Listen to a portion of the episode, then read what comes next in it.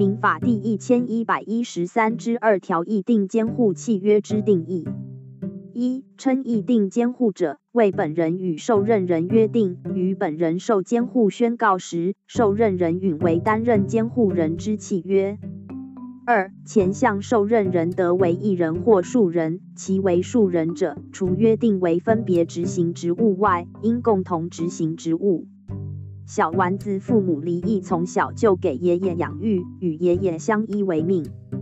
爷爷晚年觉得自己开始有失智的现象，怕自己日后状况不好，财产被儿子侵占，而且没人照顾自己，